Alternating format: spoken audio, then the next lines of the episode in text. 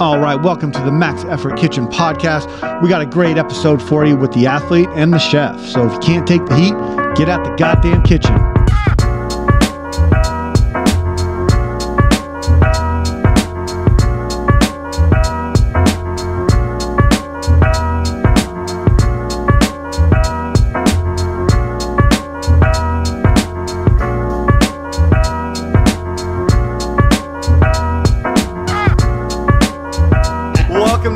Kitchen. I'm your host, Chef Matt. I am joined by the one, the only, uh, the people's master, Mr. Cornell George. How you doing tonight?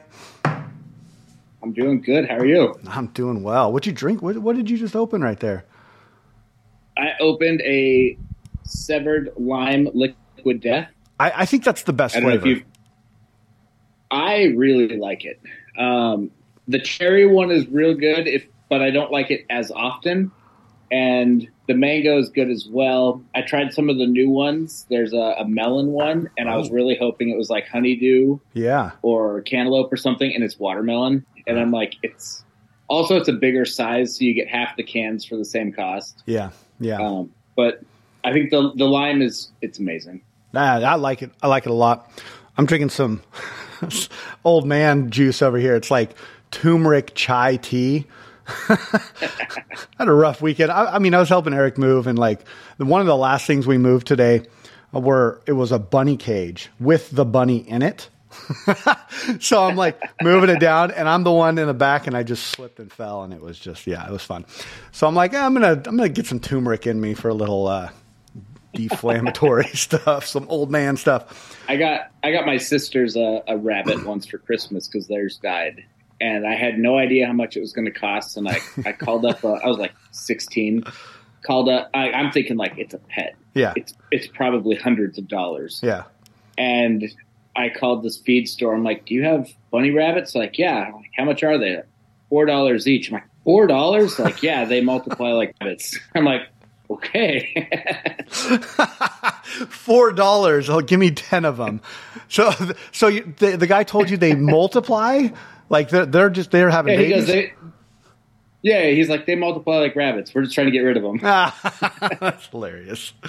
Oh man. So, um, first of all, great feedback on our last show. I think this is going to be a fun one.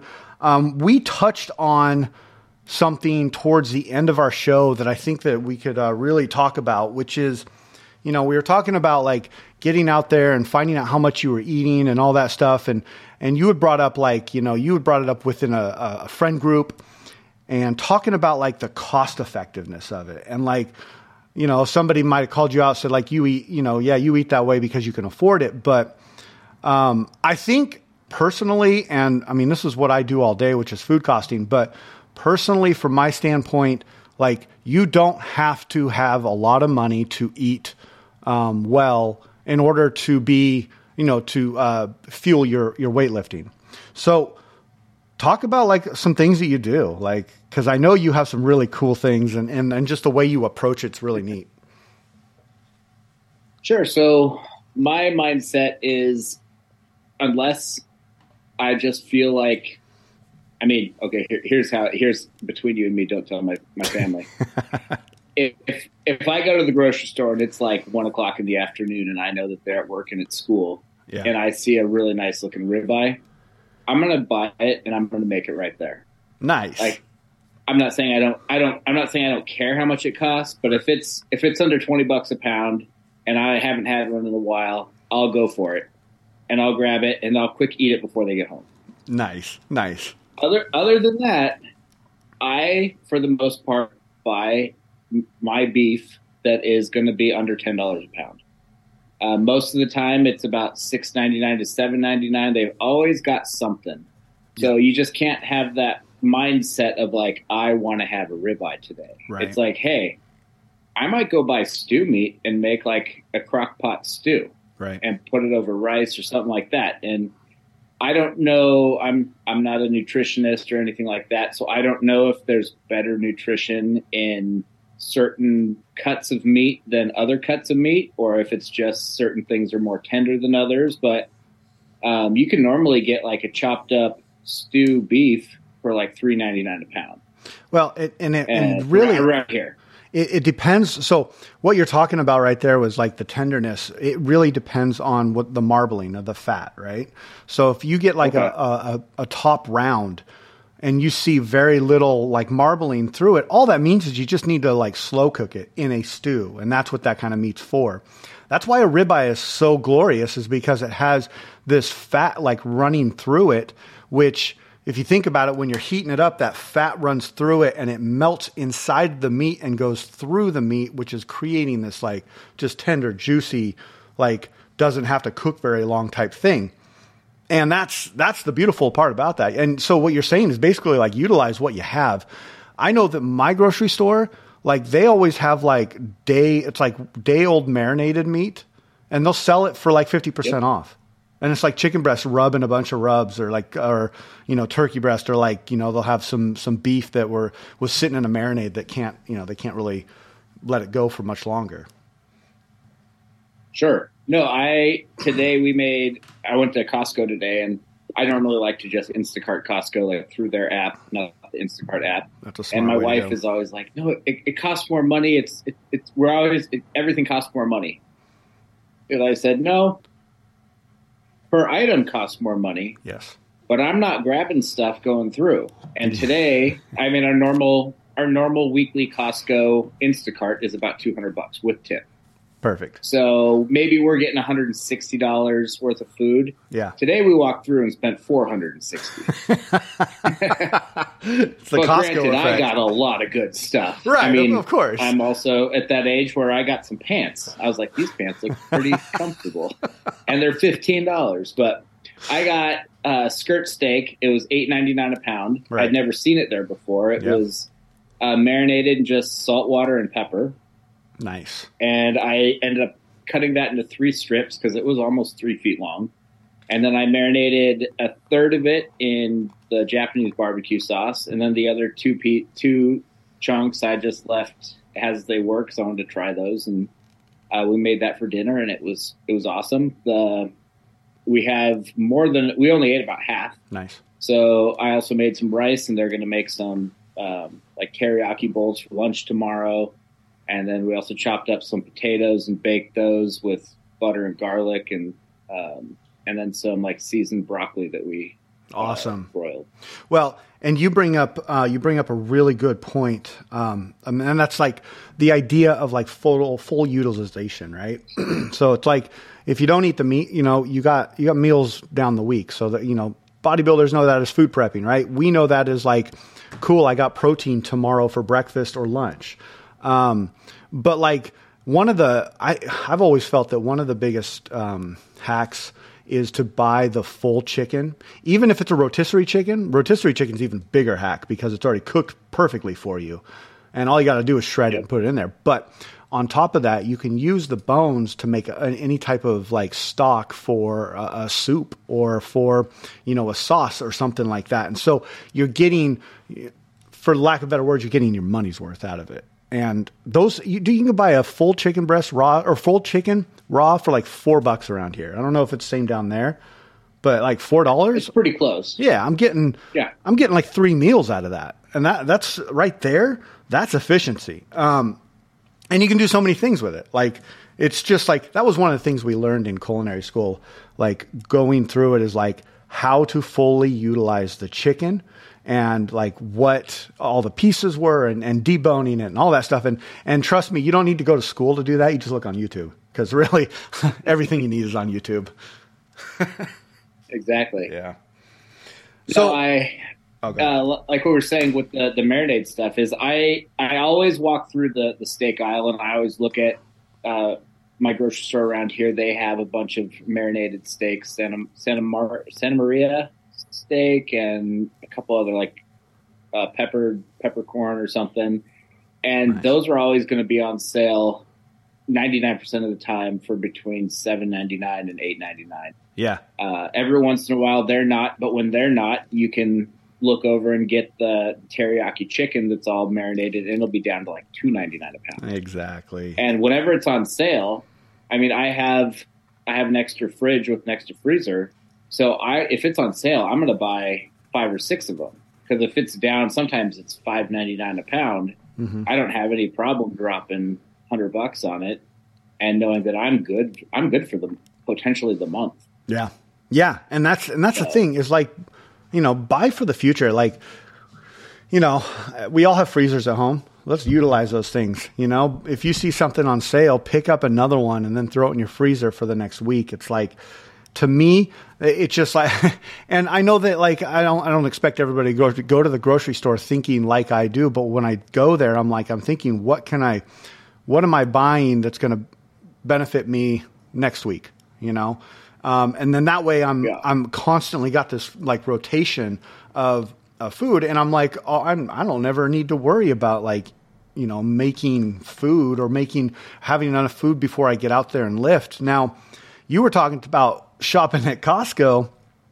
Um, do you guys have like uh, cash and carry or or restaurant depot down there? There's something that's here, but I haven't been there yet. Yeah. But we do have a Costco business center. I like so that place. I I really love the business center. Yeah, um, yeah. Cash and carry is a lot like the business center. Okay. And yeah, you can go in there and I don't want to go buy like a half a lamb, but you can buy a half a lamb hanging. Heck yeah! It looks like Rocky movie when you're going in there. And- well, and that's the thing is like a lot of those places they're selling meats. Um, pretty much at wholesale.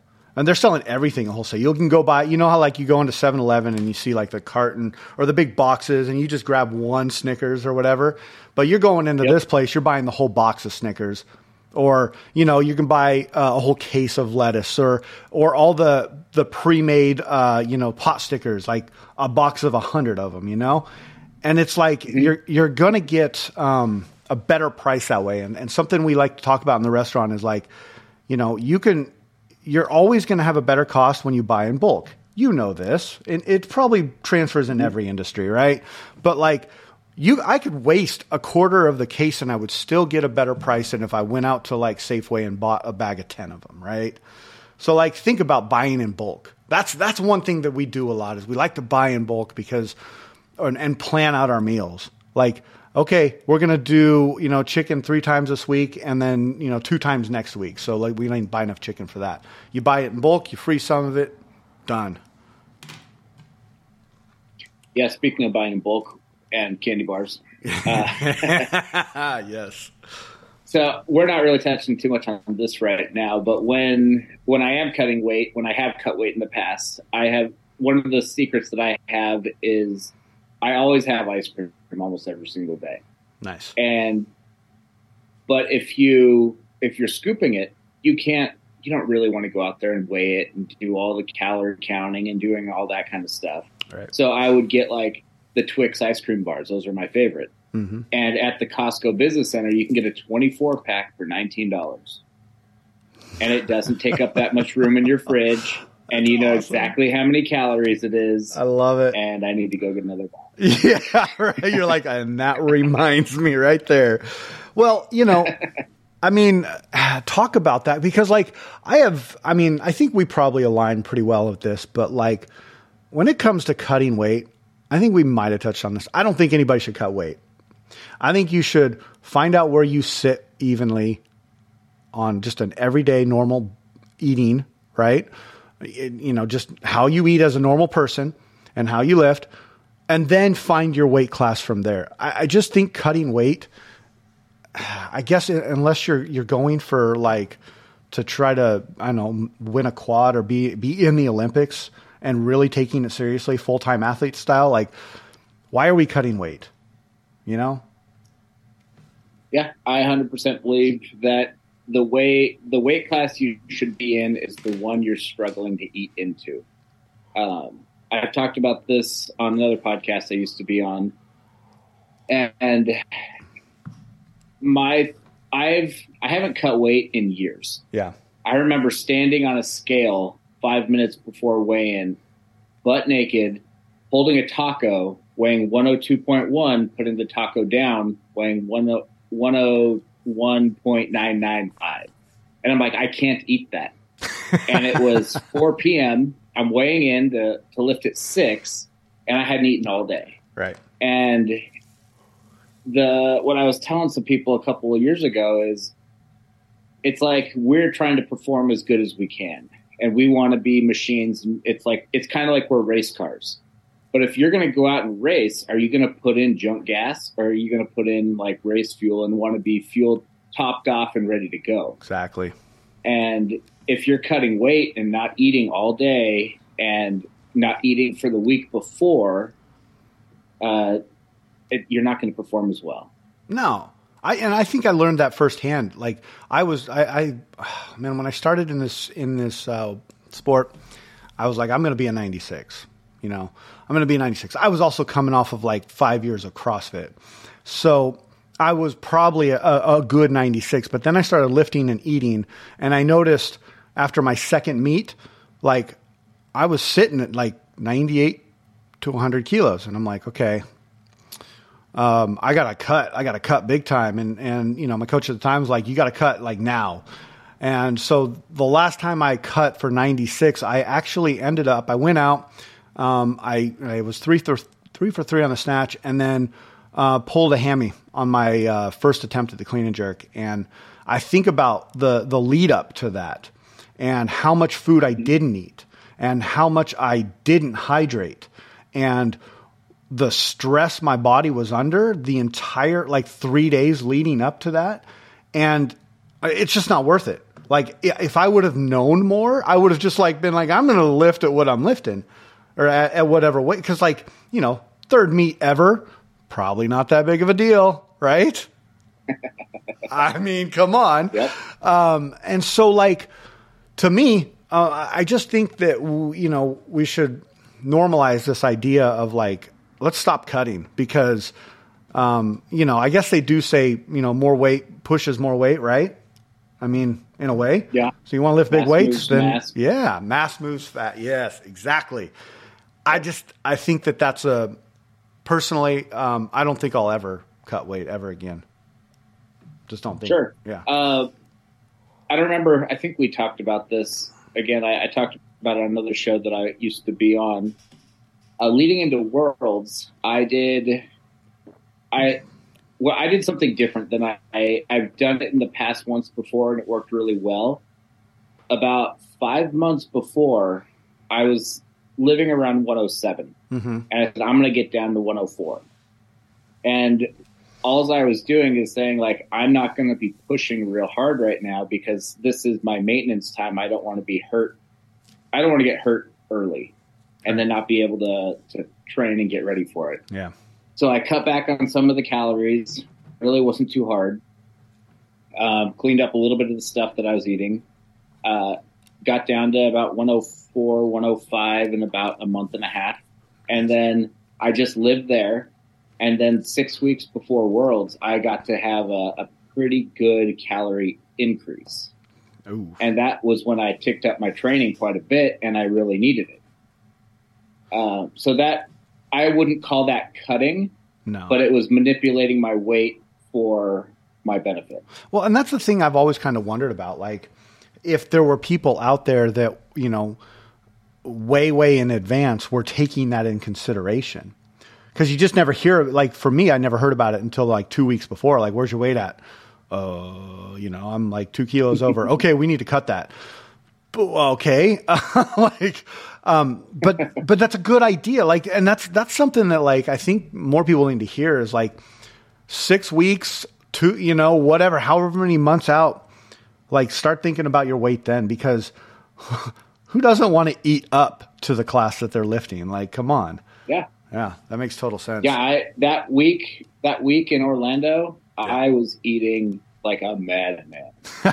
Like, That's awesome. honestly, at one point, I, I jumped on the scale and I was 111, and I was Yeah. like, uh oh. Then I went to bed, got up next morning, took care of some business, got on the scale 107.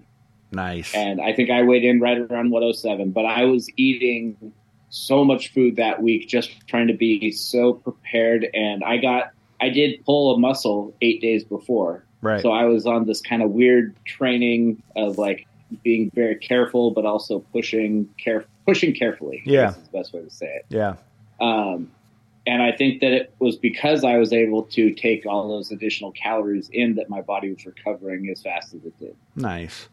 You know, um, I think uh, we don't uh, realize how pretty pretty much how awesome our bodies are and how they work.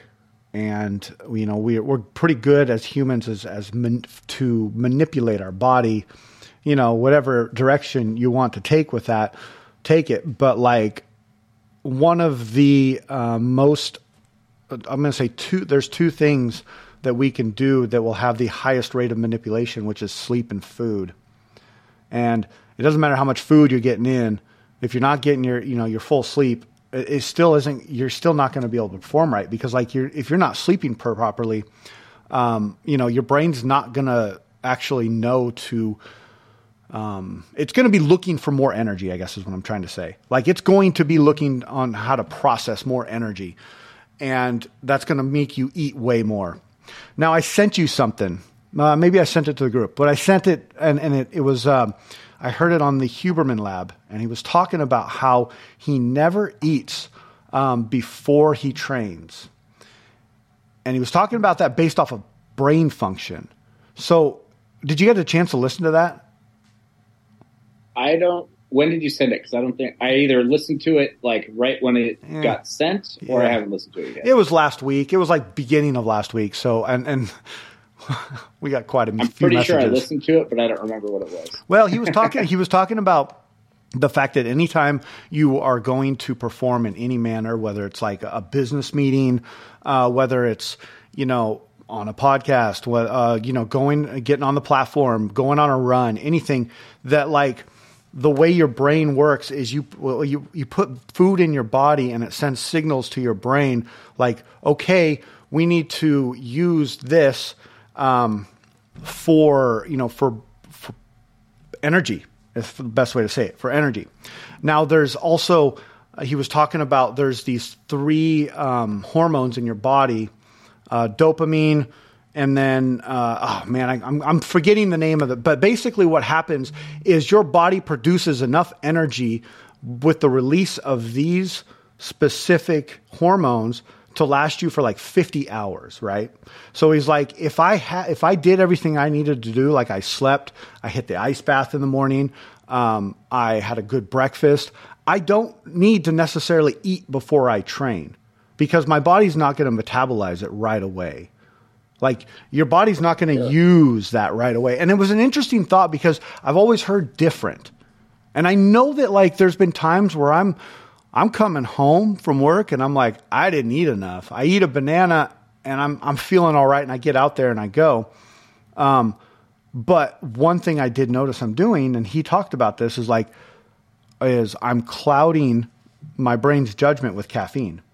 So I, I not only did I eat a banana, I crushed 400 milligrams of caffeine, and it's like, okay, that's what's going to fuel me, not the body. It's interesting. He dude, he got some interesting stuff for sure yeah, so I'm kind of it's I'm being refreshed a little bit, and also some stuff from the past that I've been told from old coaches. And um, one of my first coaches, he was telling us he was trying to, like most coaches, they want you to cut weight because they right. they're trying to get you to qualify for a national competition back when they were hard to qualify for. I mean, before the series. Yeah. Um, they're trying to get you to qualify for like AO finals, nationals, and uh, every coach looks at what's the easiest way to get there. It's like, oh, well, if you lose weight, you only have to lift this. Um, so one of the he he made us read this thing, and it was basically showing us that back forever ago with the like the hunter and gatherer gatherers is they didn't generally go out to hunt until they were getting pretty low on food. Right. And they were generally hungry. Yep. And then them being somewhat hungry. I'm not saying this was his rule or reason for getting us to cut. And I have, I don't know. We can discuss the the whatever you want to call it the the parts where they pass over and back for back and forth, whatever. Oh yeah, yeah. Um, so he said that if you're cutting weight and you're becoming hungry, your body's going to become more sharp and your mind's going to be more yes. ready to fight. Yep. And it's that fight flight mode mm-hmm. because you are hungry. Mm-hmm. Um, so I do like to eat before competition. I like to be prepared. Yeah. But I'm not out there like eating a ton of food. And if I when I when I was at Worlds, I had a small breakfast, but I still got to have breakfast. Yeah. I weighed in at 12. I had some food. I didn't have like I didn't go out and get a double cheeseburger or something like that. uh, it was like I was taking food in because I knew I actually knew I more needed to have salt and sugar in my system so that my muscles wouldn't uh, spaz up and start hurting. Yep.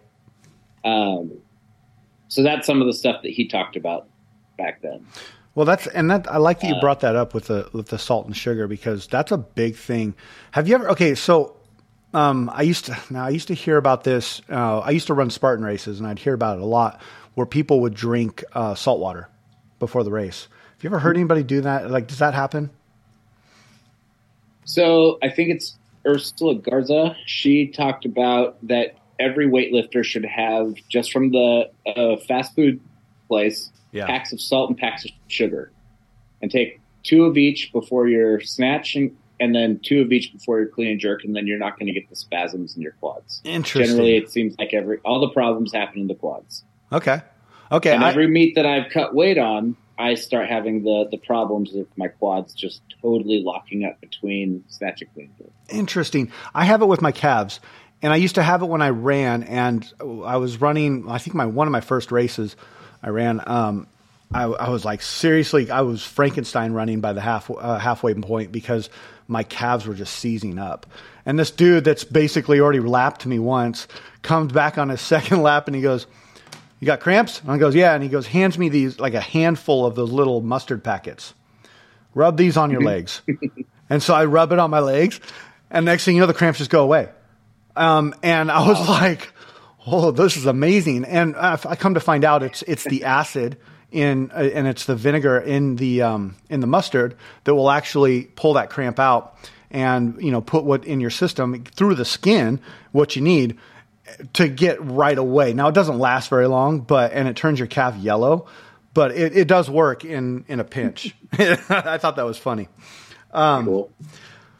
Okay, now this is this is something that uh, I had. Okay, so at the last meet, I'm getting I'm getting ready to like I'm- I'm actually like starting to poach a a platform, right? And I'm standing there on the wall, and this old guy, older guy, comes up, sits next to me, and he's like, "Hey," he's like, "You lifting today?" I was like, "Yeah, I'm lifting," and he goes, "Cool, man. What do you squat?" And I told him, and he goes, "You wear belts and wraps." I was like, I looked at him. I go, I'm an old man. I do. I go, I just, I just do. I always have. And he goes, I never did. and like just walked away from me. It was one of the most epic moments alive. And I was like, where's somebody recording this when I need it? So, and I've heard you, I've heard you talking about this before too. And like, so what, what's the whole deal with that? Is it like, uh, is it like I'm studlier than you? Or, or I mean, is it, what, ta- what do you, what do you think about that? Okay, this is a kind of a fun topic because there, if you know how to use them for, especially for squatting, you can do wondrous things. Right. Uh, when I was coaching a couple years ago, there was this kid. I think his name was Justin. He was like, he was like a 185 pounds, maybe 195 squatter, and he he probably weighed about 150 pounds. And he's like, my goal is to someday squat 225. okay. And I was like, all right. And it was a one rep squat day. And I watched him and he, he hit that 185. And I think he hit the 195 right then. And I go, you want to do it today? And he goes, I can't do that today. And I was like, I can get you there today. Nice. You just need to trust me and it's not going to be comfortable. So he'd never worn a belt and he'd never worn knee wraps. Hmm. So my rule of thumb was I do have some of those super thick knee wraps, Yep. like the, the, the power lifter style Yep. and I always told myself I I don't know where they are anymore because I I never wear them. I think I gave them to someone who had a knee problem. Right. Um, I couldn't wear those unless I was going for a PR attempt. That was like the rule. So I had him sit down. Uh, I put a, a leather belt on him, like a real belt, not one of those Velcro curly belts. Uh, sorry, everybody. no, I mean you, you Um, make a good point. We'll have to hit on that one. So I taught him how to breathe into the belt, and I had him sit down with the belt, and I was just teaching him how to use that. Nice. And then I said, okay, this is this is going to hurt. And when I'm done with it, you're going to stand up and you're going to walk over there, and within 10 seconds, you need to be squatting. I know where you're going. So I, I took these knee wraps and we loaded 225 pounds onto the bar. So he went from roughly 195 to 225. Solid. I Yep. stretched them at 100%. There's no additional elasticity left in those knee wraps. He was like complaining that he couldn't feel his feet. I wrapped him as fast as I could. He walked over and he could have hit it for two to three reps if he wanted to, but he was so excited. He hit that rep and it looked like a joke. He Right. threw it over his head. he threw it over his head to show that like and he just bounced out of the bottom. I don't think if he didn't have weight, he could have hit parallel. Yeah. That's how. So, so my opinion on wraps is, what are you doing it for, and how are you using them? Okay. So I generally, my knees have been kind of giving me more and more issues the older I'm getting and the heavier I'm lifting. Mm-hmm. I don't like to wear them if I don't feel that I need to. And generally, like if I'm especially snatching, I'll generally put one on my left knee. And then about 15 to 20 reps in, maybe if I'm around 80, 85%, I'll take it off because I don't need it anymore. Everything feels like it's warmed up and it's good to go. Nice. So it's more, much more being used for making my body feel better than I, I'm not. I'm not strap or strapping up. I'm not wrapping up one knee and then like using that to bounce out of the hole on a, a snatch. Right. Um, so I try to not wear them as long as I can, and then I, I feel like you're going to strengthen your body more. Yeah. Uh, but I've also been lifting for about a decade, and I've always had that mindset of personally, I don't think you should be. I don't think anyone should be snatching in a belt if they're not snatching close to 100 kilos of body weight. Right. So I'm with you on that. when I look at like uh, Harrison Maurus or some of those kind of lifters, and they're wearing a belt, I'm like, they're basically children-sized people, humans, right. and they're snatching well over double body weight. Yes. Uh, like he snatched 160 at what 81. Yeah, it was crazy. crazy. So Well, uh, that that kind of thing I think is okay. And Losh is okay because he's really fat. and He needs to get his stomach out of the way. yeah, and I don't know if uh, if you have heard or seen him at the last. I think it was the European Championships, but like they're all everybody's talking about how he looked even bigger than he's looked before, and how like winded he was. It was interesting. Um, you know, for me, okay. Um, been an athlete all my life. I was a linebacker, running back in high school, college, football, all that stuff, runner, um, CrossFit. I've never had knee problems. Okay. Knock on wood. Never had a knee surgery, nothing like that. Once I got into weightlifting, um, I first started using knee wraps to keep more tension in my knees. Um, I have pretty good mobility and I can get really deep, but I wanted to have more tension so they couldn't bend as easy. And so that's when I first started using them, which is interesting. Like I was like, I didn't need them, but I started using them.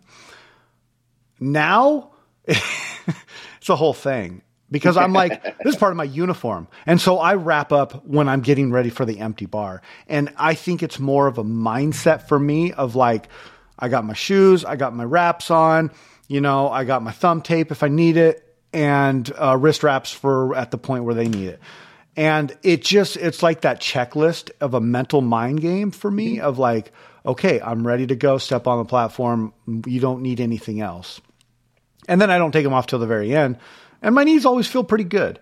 Um, but I think you made a good point with like the older you get, I think you just need to think about that. But like, I used to work out with a guy that swore against them. And he swore against them because he said it would strengthen the tendons around uh, the knee or the, you know, on the back, which would help you lift better. And like you were just saying, so you wouldn't need them. I think there's a point where everybody needs them, I guess is what I'm trying to say. Sure, I I've been at gyms where they have said like people are having back problems or back pain. They're like, oh, throw a belt on. It's like, well, that's the worst reason to do it. Like, Yeah, fix your technique. Mm-hmm. Like there comes a point where it's almost a safety thing. Yeah. But what I really don't like is when people forget their belt, forget their knee wraps, forget mm. stuff, and they're like, "I can't lift today." When they no. get to the gym, no, uh, I, and that's one of the reasons why I really don't like snatching in a belt because your body should not really be in any position that that belt really should help. Correct. Like if anything, you can breathe into a little bit on the pull, but the snatch is not heavy compared to what you're capable of. And you're in that position such a short amount of time. I don't, you're going to have more issues hitting your belt buckle or hitting the Velcro if you're keeping it close then it's actually going to help you, in my opinion. Except for I have one friend, uh, Matt Blankenship. Yep. I asked him when I was at his gym in Tennessee, and I said, "Why do you wear a belt?" And he says, "I have a hernia, and my belly button will pop out." And I go, "You there got it. it. You wear that belt." Unless he wants to do like a, you know, just a card trick show and just be like, "Here, you guys want to see my belly button pop out?" But no, that probably wouldn't feel very good. Yeah. I thought I thought with him you were going to say socks because he rolls he rolls that bar right into him and, and goes and, and he wears shin guards too. He is he is a. Uh, I love watching him lift because he is so damn quick, and the way he rolls that yep. bar into him, it's just it looks like he's just gonna like just dent his his shins. And I'm every time I'm like, this guy is awesome. I have yet to meet him, but he's. I mean, he lifts in the masters, all the masters of divisions and all that. Uh, he's a good dude, though, um, from what I hear. Um, okay. Yeah. I got to bring it up leather belt versus uh, Velcro. Go. a leather belt's a man's belt.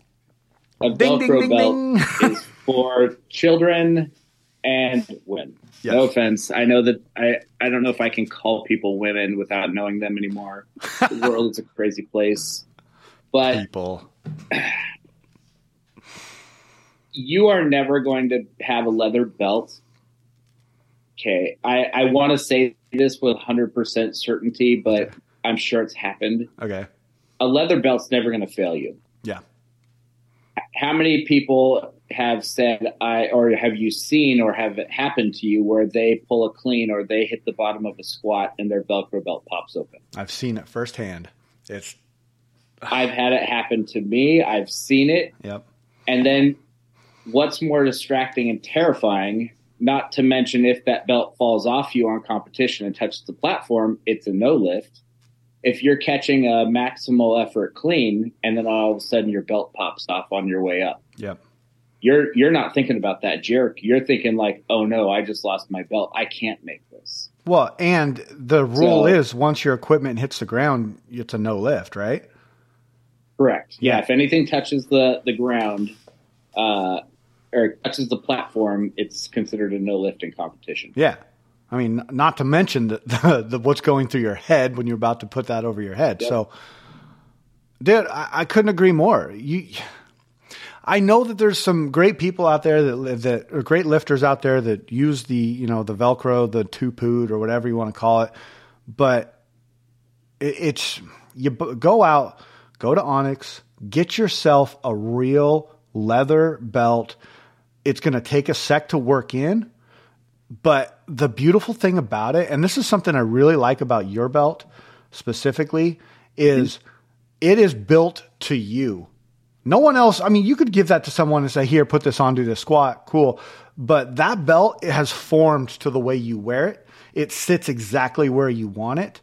And I can tell you from somebody who has worn a Velcro belt, it's like always like adjusting it, like, okay, I, this is how tight. No. Yep with my leather belt, I know exactly what hole to put it in for exactly what lift. I know exactly where it's going to sit.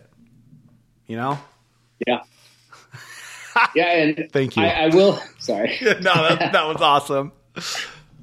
the the one time that I will say, and this goes along with my kind of controversial opinion on, on leather belts for women and children. uh, if you are a very skinny man like if you don't have any stomach, if, if you have that the rippling six pack, yeah, then maybe a leather belt does fit you better.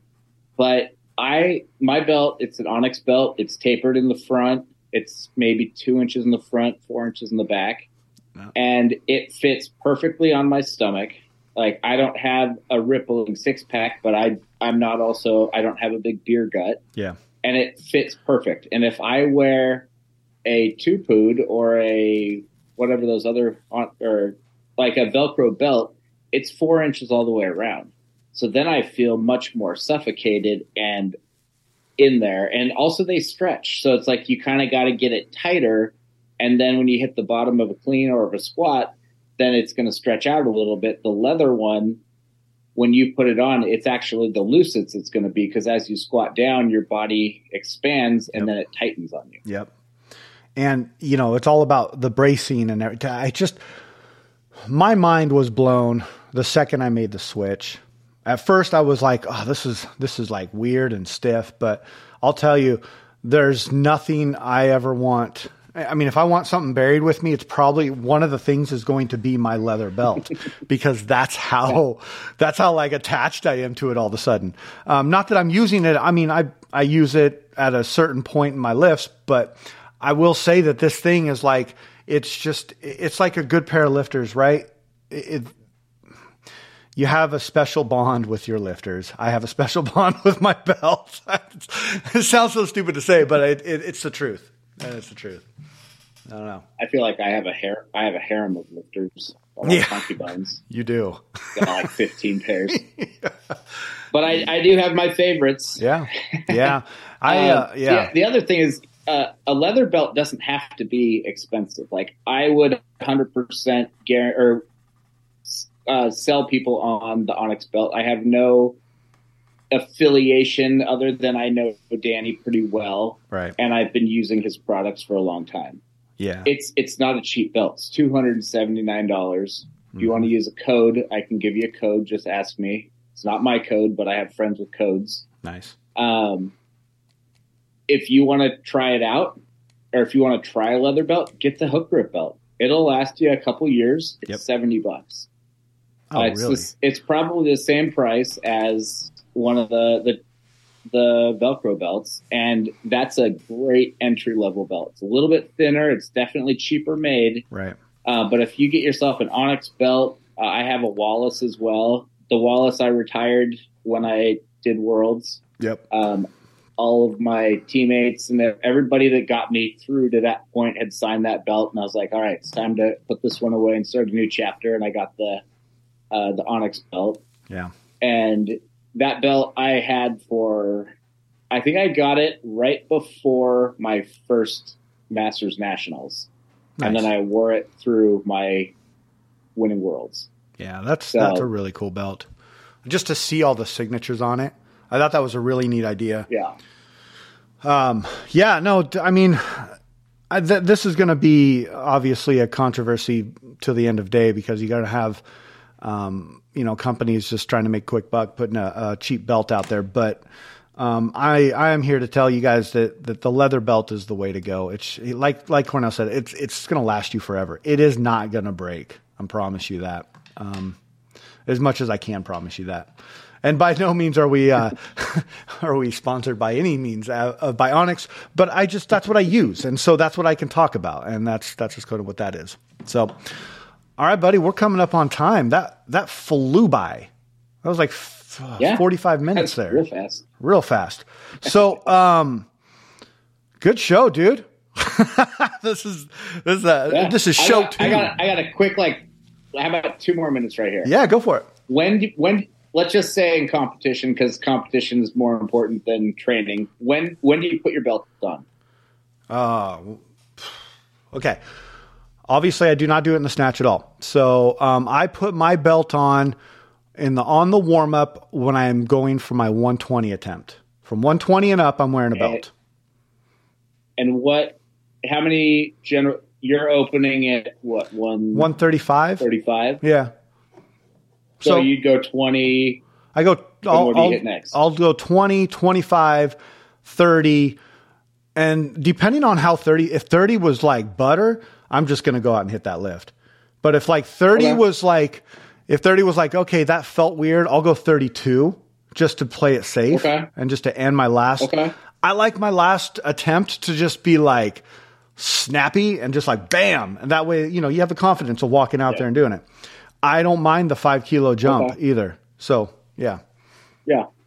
No, I like to put it on my generally my last warm up. Or sorry, the one before last warm up. So like same basically same for you. Yeah. What I don't want to do and I'd never recommend is changing anything between your last warm up and your first attempt. Oh, Because then all of a sudden you have you have it's a different lift. It's, Yep. You're going to brace different. Everything's going to be a smidge different, and you want it to be the same. So when you're warming up, the whole purpose of warming up is warming up. right. So right. make the last warm up exactly how it's going to be on the competition. I, I totally agree with that.